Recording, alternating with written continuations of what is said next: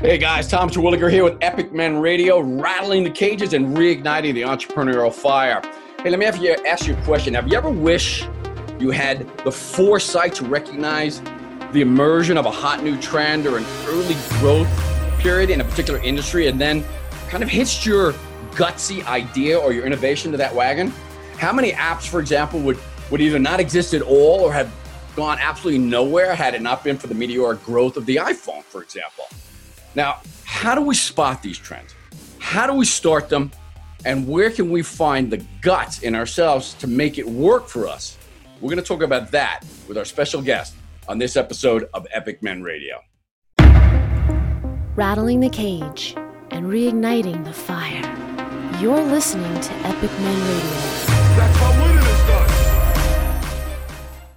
Once a week, Travis and I we like to interview a hot new guest who has not only the experience and the and the kind of entrepreneurial courage and growth that exemplifies epic men the epic men status but also has the desire to share with others his experience or her experience for that matter.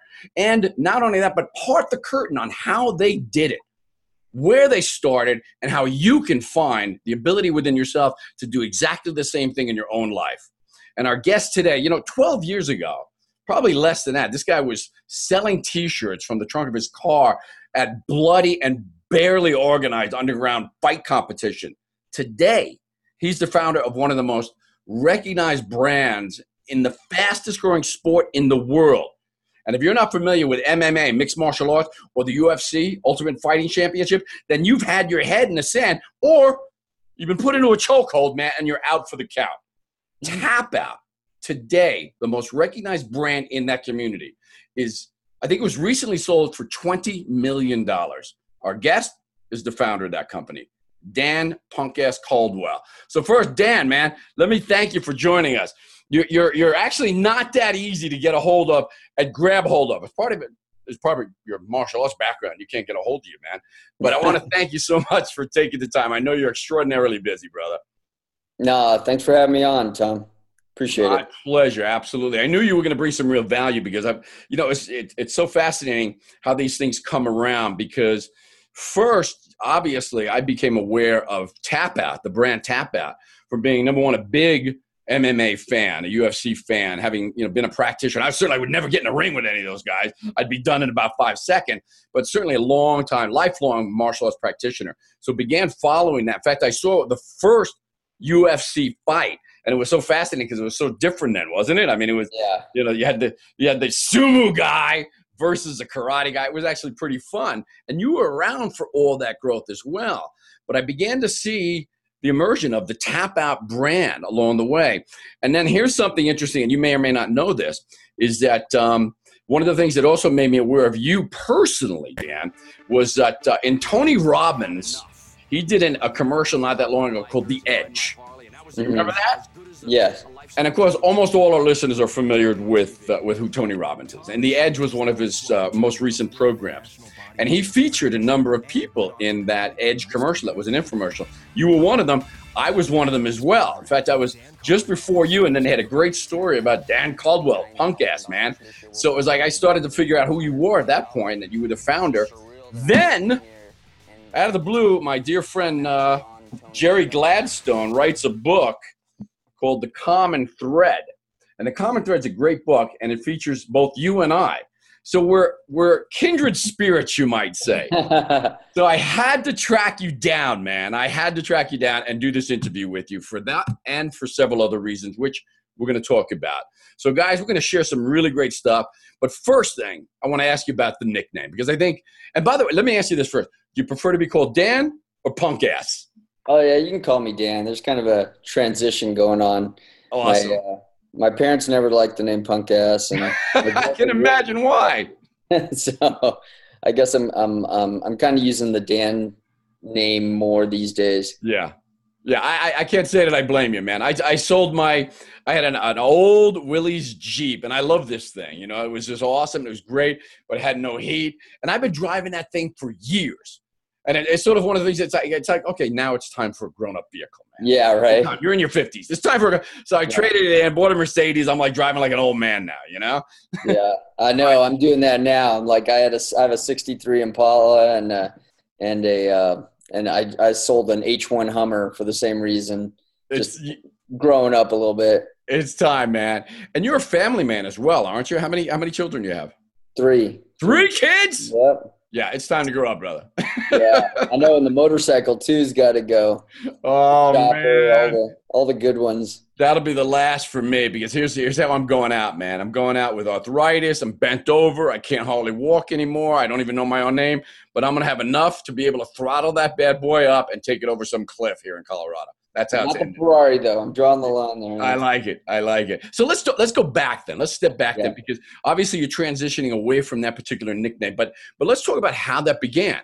Where was that? Was that was that just something from your childhood? Was it a strategic component of the growth of the brand itself? Tap out. Uh, well, it was so in high school. I was a skater, kind of a punk skater, and you know, I ran a, like a mohawk and a, and I kind of, I, I mean, we had, went through a lot of. I, I, sometimes I look at my pictures from high school and I like, how was I this this? And I was somewhere in the somewhere in twelfth grade. I became a metalhead. Yeah. Somewhere at the beginning, I was a punker, and somewhere in the middle, I was like this new wave kind of weird hair looking dude. So it's it's been it's been kind of all over the place. And uh, I'm I was you know high school you're always trying to figure yourself out. Oh yeah. And I, when I was a skater, I uh, they started calling me punk ass, and I don't know where the nickname started. I don't even know how it got started, but that was just that was the nickname. And I got tattooed on my lip, and I didn't want my mom to see, so the only way I could do it is tattoo it on the inside of my lip.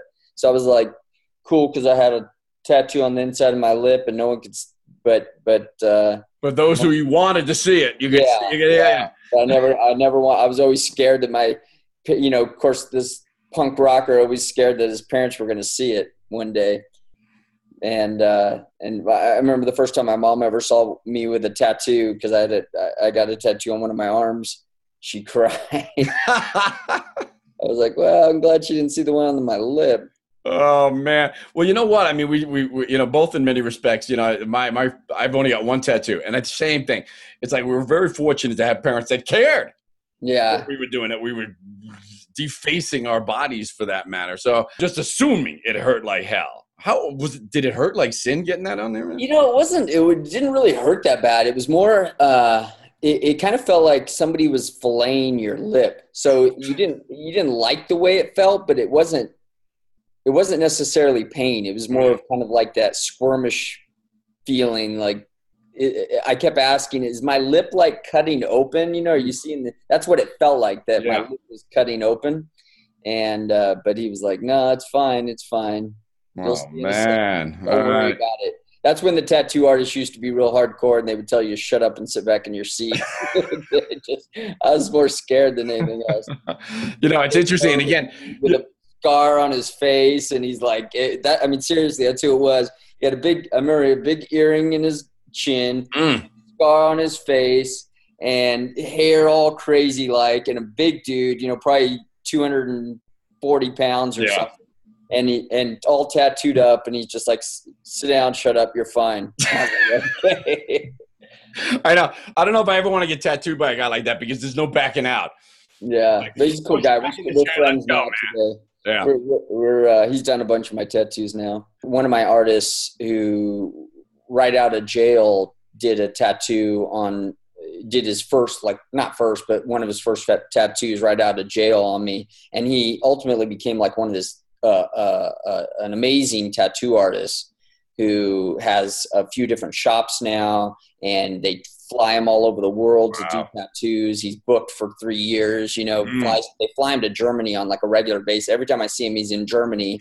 And, and and he started off with this little crappy tattoo. It, it- I don't know if you can see it. This little well, where's, where'd it go? This little crappy tattoo right here. Well, that's the one. That's the one he gave you right there. Yeah. And he Very cool. and he's even touched this up since then, so it didn't even look this good when, when he first did it. And, and now he's like this amazing artist who's Mm. just insane. Some of his tattoo work is crazy. Well, I'm I'm thinking if he can do it jailhouse style with the type of tools that they use there and do something remotely decent given the right tools. And again, I think you know a lot of it is and this this plays a role in what we want to talk about in terms of business and growth and and uh, and talent, but it's certainly not exclusive to it. Is that you know, like my brother? My brother's been a great artist. He's always been a great artist. Like he could draw it away, and we were kids. I mean, he was just like amazing, you know. So when you take that talent, you can almost transfer it to almost any canvas or any modality. You know, I, I, guess uh, uh, great musicians. I mean, it's like how does a great musician just because he plays a guitar know how to play the fiddle, know how to play the bass drum, eh, eh, drums. I mean, it's just like they have this particular talent. It can lend itself. So someone like your friend who did that that ink has been able to really kind of cultivate that God-given talent and move it into something where he's learned the art itself, learned the techniques and the strategies. And uh, once you do that, man, when you combine those two things, I want to come back in in uh, and do a 180 on this a little bit later and talk about the meaning or the frame that you kind of created for those tattoos. I mean, obviously, you know, you've got the neck tattoos and stuff, and there's judgment around that, obviously. You know, the, yeah. the, the, traditional business world, the community, you want to go out and get a job, there's judgment around all that. So we're going to come back and full circle around that or so. So let me jump off from there. Do you think or do you believe at some point that you were given something that's different something that's extraordinary because you've you've achieved a level of success that almost anyone would want to strive for, particularly in the entrepreneurial community. So, were you given a set of gifts in that respect? I mean, obviously, like all entrepreneurs, you were you were given all the advantages. You attended an Ivy League school. You were you you were raised capital very easily. I mean, this is pretty much the entrepreneurial path, right? Right. You had all those things, and were there any other god-given talents involved in that? Um, well you know like i think like most entrepreneurs you know and i don't really believe in that too much. I a lot of people say that that you know that people get god-given talent. And i think what they do get is maybe they get a little twist in their iq they get a little better you know memory or something like that. But for the most part i don't think anybody's really born with the ability to go play a piano or uh, be the best basketball player in the world. I mean, mm-hmm. you have guys like, I mean, if people want to say it, the best basketball player in the world would probably, you know, arguably be Michael Jordan. And I mean, that's the same guy that got cut from his high school basketball team. Sure. So you can't say that this guy grew up being the best basketball player in the world. And I don't believe none of us are born like that. I mean, I know I wasn't. And, you know, there were a lot of circumstances that got us there and a lot of things that had to, had to line up. But um, growing up, I, I think it was just, I, I was lucky enough to be born to a good family. Um, so I didn't have those challenges. I didn't have the, ch- and, and other people have other challenges, but I, I didn't have that challenge. I, my, my parents were great parents. I did, I wasn't ever really pushed by my parents though growing up. So I wasn't like pushed in a way that, uh, you hear about other entrepreneurs always having to be the best and uh, you know trying to perform for their parents who were really critical of them. I never had that with my parents. They were always kind of the you know you did good enough. I pushed myself. I, I became I, I was kind of frustrated with the fact that i didn't have that because i saw other people have that in their family mm-hmm. and i mm. read about other people that had that and i wanted to have that. I wanted to be pushed and i, did, I felt like nobody was pushing me so I, I always pushed myself. I always tried to outdo myself, if you will. Mm-hmm. When eh, you know when I was growing up, I wanted to. I saw what my parents were living like, and I knew it was a hard life. And we grew up in a really gang-ridden neighborhood, kind of an all-black neighborhood that was having a lot of problems at the time. My mom grew up in the same house that I grew up in, and when she was, I think she moved in that house when she was 12 and it was a nice neighborhood at that time and then over time became kind of this gang-ridden neighborhood, mm. especially during the early '80s when a lot of the Crips and the Bloods started moving out to San Bernardino. Mm. And it, ultimately, when I graduated, San Bernardino was the murder capital of the United States. Wow. Eh, per capita. So uh, our neighborhood became like one of the worst neighborhoods in San Bernardino. And we were having so many drive-bys, they would like block off our neighborhood and anybody driving down our street, they would, I mean, there would be cops sitting on both sides of that street and they would check you coming in, making mm. sure you lived in the neighborhood because we were having so many drive-bys. Wow. And shootings. And, you know, me and my brother had been in a shootout in front of our house with somebody breaking into one of our cars. And that was in high school. And um, ultimately, my mom got mugged out in front of our house. Wow. Right in front of the house. Man. Yeah. front of the house, and we'd been in different altercations and things. But I I I never felt like in danger. You know, everybody always thinks that you're you're oh man, it must have been horrible. Like you're scared to walk outside. It was Mhm. never like that. I always we'd walk outside, play out in the front yard. Never felt like in danger. It was just things would happen here and there. Hmm. You know, like it was that neighborhood. Happen, you know, there'd be a drive by, there'd be a robbery across the street. You know, two guys would walk by and try to you know start a fight with you. Just like little things would happen, but never scared me to the point where I felt like I was in danger Mm. and we'd we'd walk around late at night. You know, it was back when. Nowadays, I can't even imagine letting my kids run around outside by themselves. Um, you know, late at night. Much I- less that neighborhood. yeah, and, especially, and we live in a nice neighborhood. I wouldn't do it. Um, I I can remember walking home from my friend's house. It was at the end of the block, probably at one o'clock in the morning. You know, when I was 15 Mhm. years old.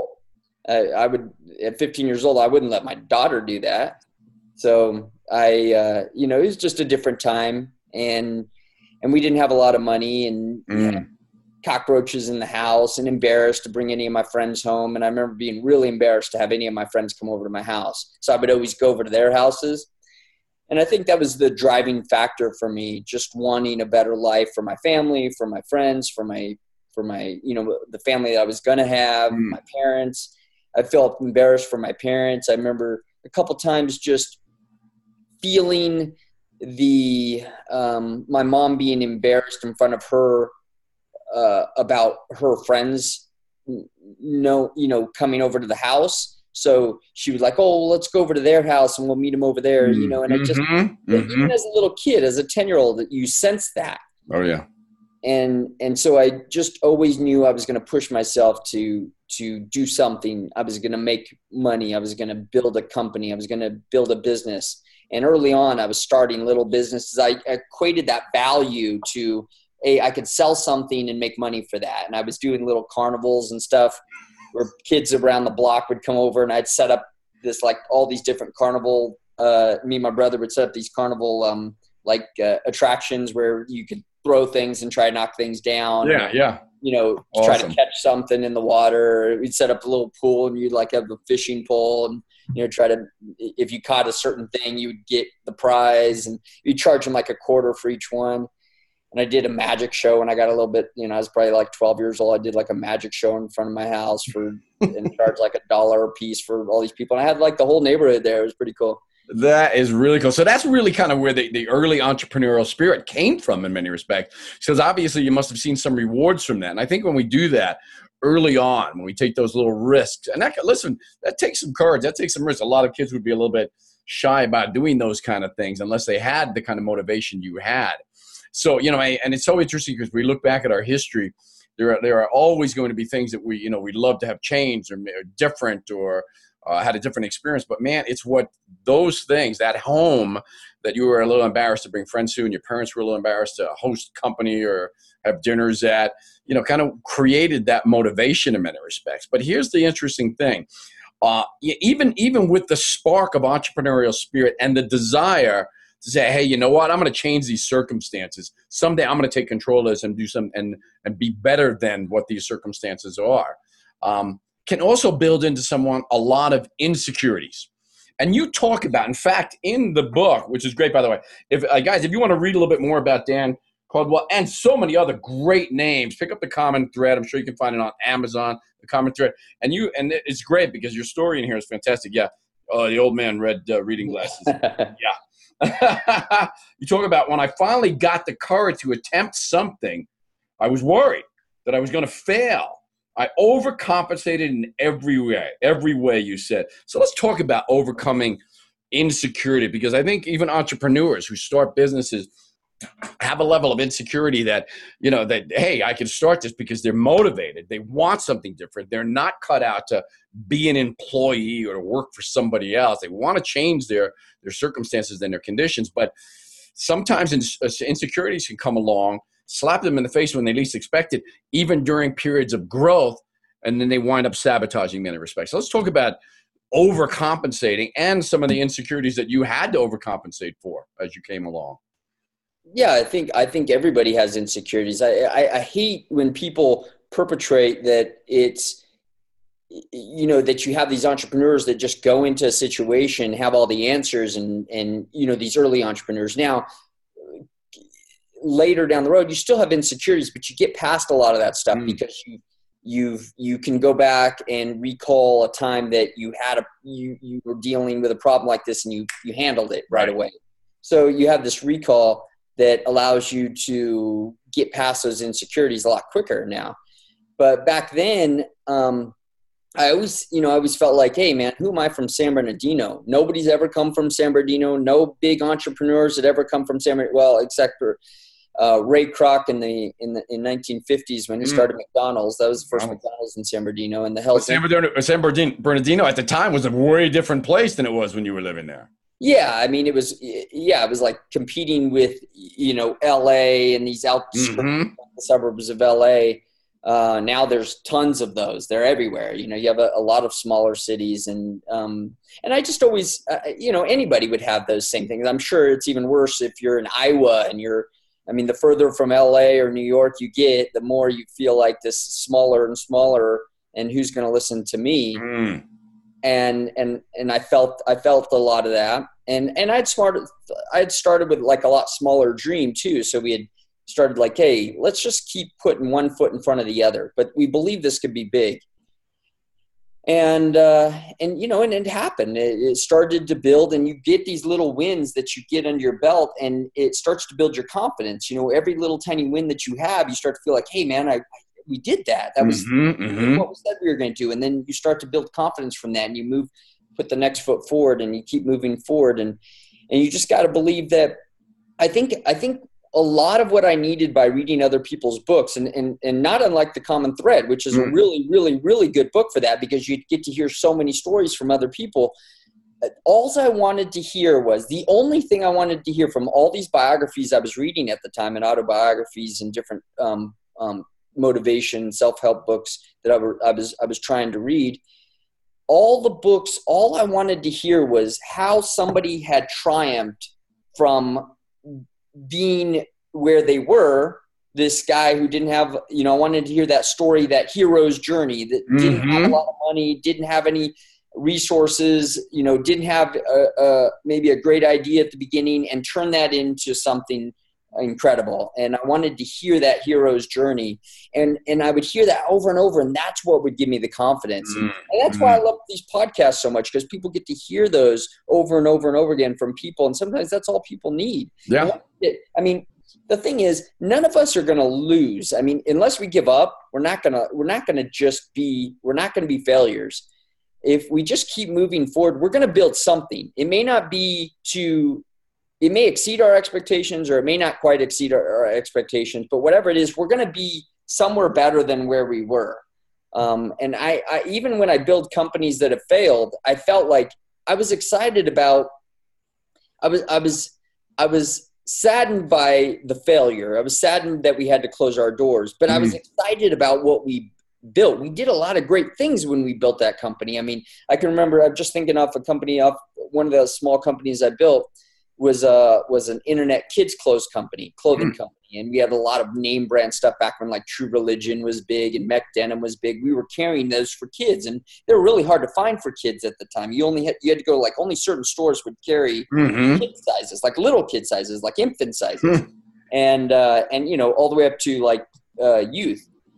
So we were the one place that carried that. Well, uh, when 2008 happened, the whole market crashed. It, we we we took it pretty hard and like business went from dropped off like 85% and eventually uh, we had to close the doors to that company but we did a lot of fun things when we i mean we had a warehouse and a, and a shop and a, and we built a good back end system wow. created a music video and we did some great marketing shoots i learned a lot from building that company mm-hmm, mm-hmm. i would never walk away and say hey I, that was a failure I, I i closed the doors for economic reasons but i learned so much from that from that you know from that endeavor and, mm. and building that company and and I had fun doing it and I wouldn't change it. Yeah, you know it's, it's fascinating too because you know, and by the way, guys, when I when I said Ivy League education, found it easy to raise money, all the advantages, you know, that's exactly the opposite of what Dan experiences, and certainly what the opposite of most entrepreneurs experience.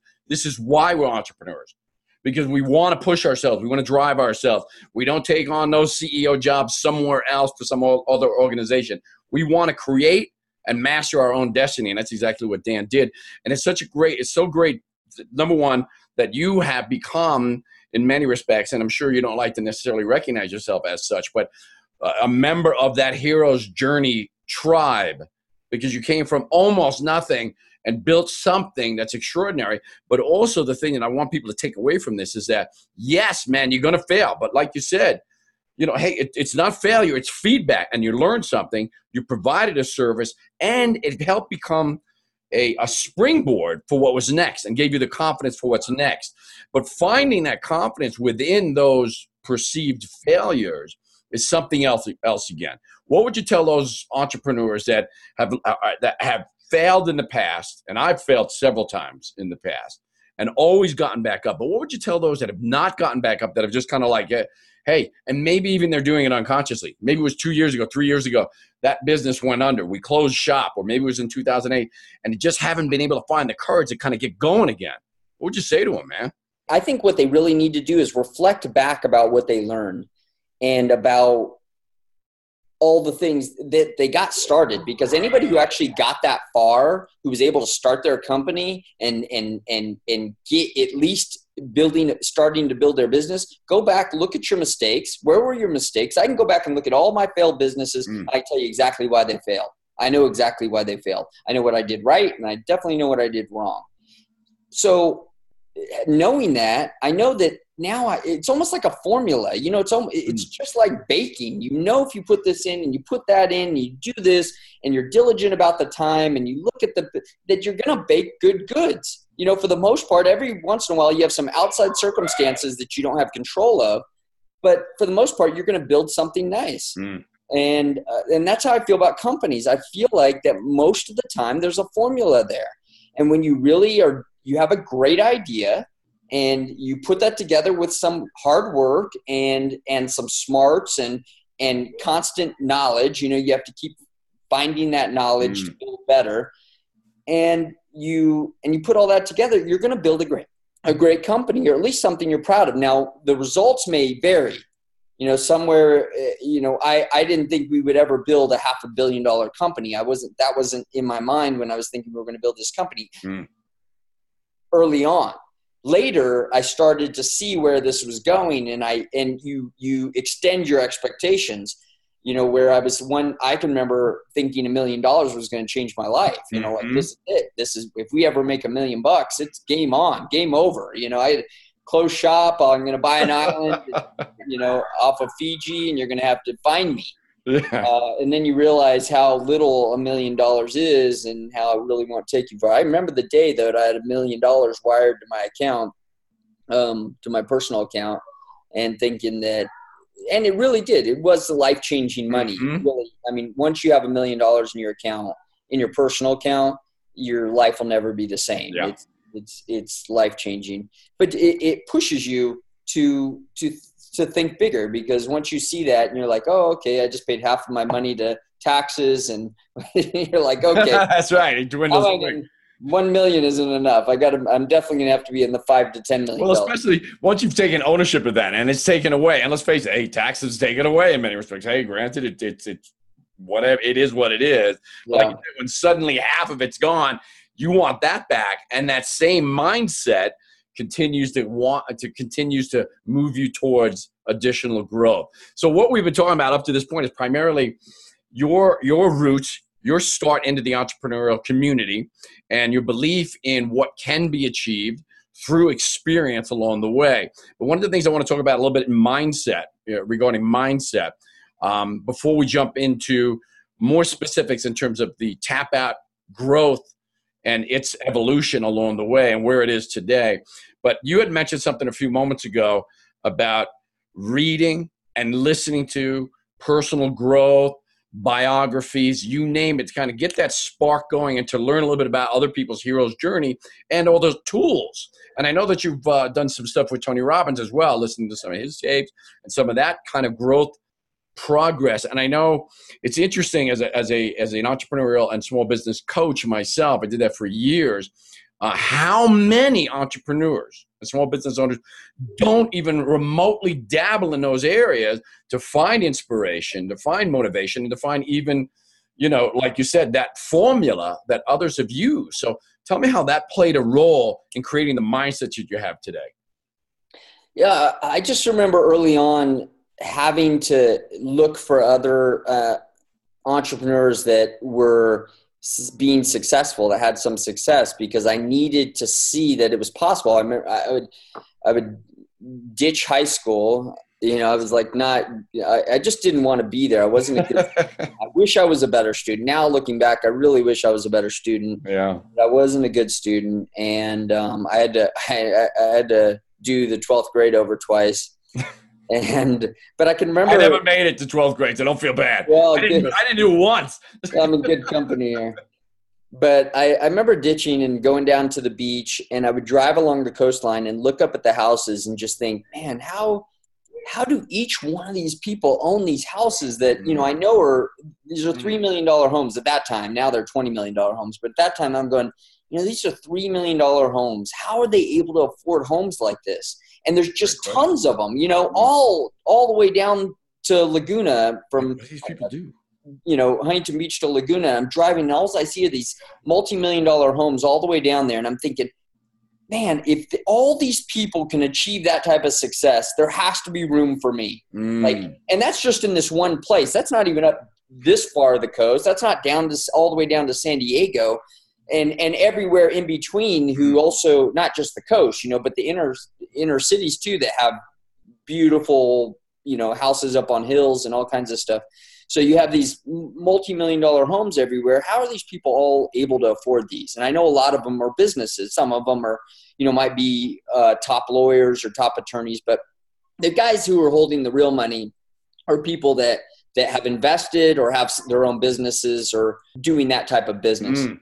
And so I just, I always push myself to think, hey, look, I need to learn from these people. I need to find somebody who I'm looking up to. Because in San Bernardino, there's no mentors, there's nobody I'm going to look up to in that in that place. And early on, I started listening to the Tony Robbins stuff. Um, as soon as I saw, I saw his infomercial one time, and I remember thinking, I remember watching his infomercial, and he said one thing that that always got me, and I'll never ever forget this line. And I've repeated it a few times, but um, it was just he said he said if you're the guy that can't afford this program then you're exactly the guy that needs this program. And and that's what i did. I i, I took out my credit card and i used you know i had i think i had a $2000 credit card and it was like seven or eight hundred dollars for his program.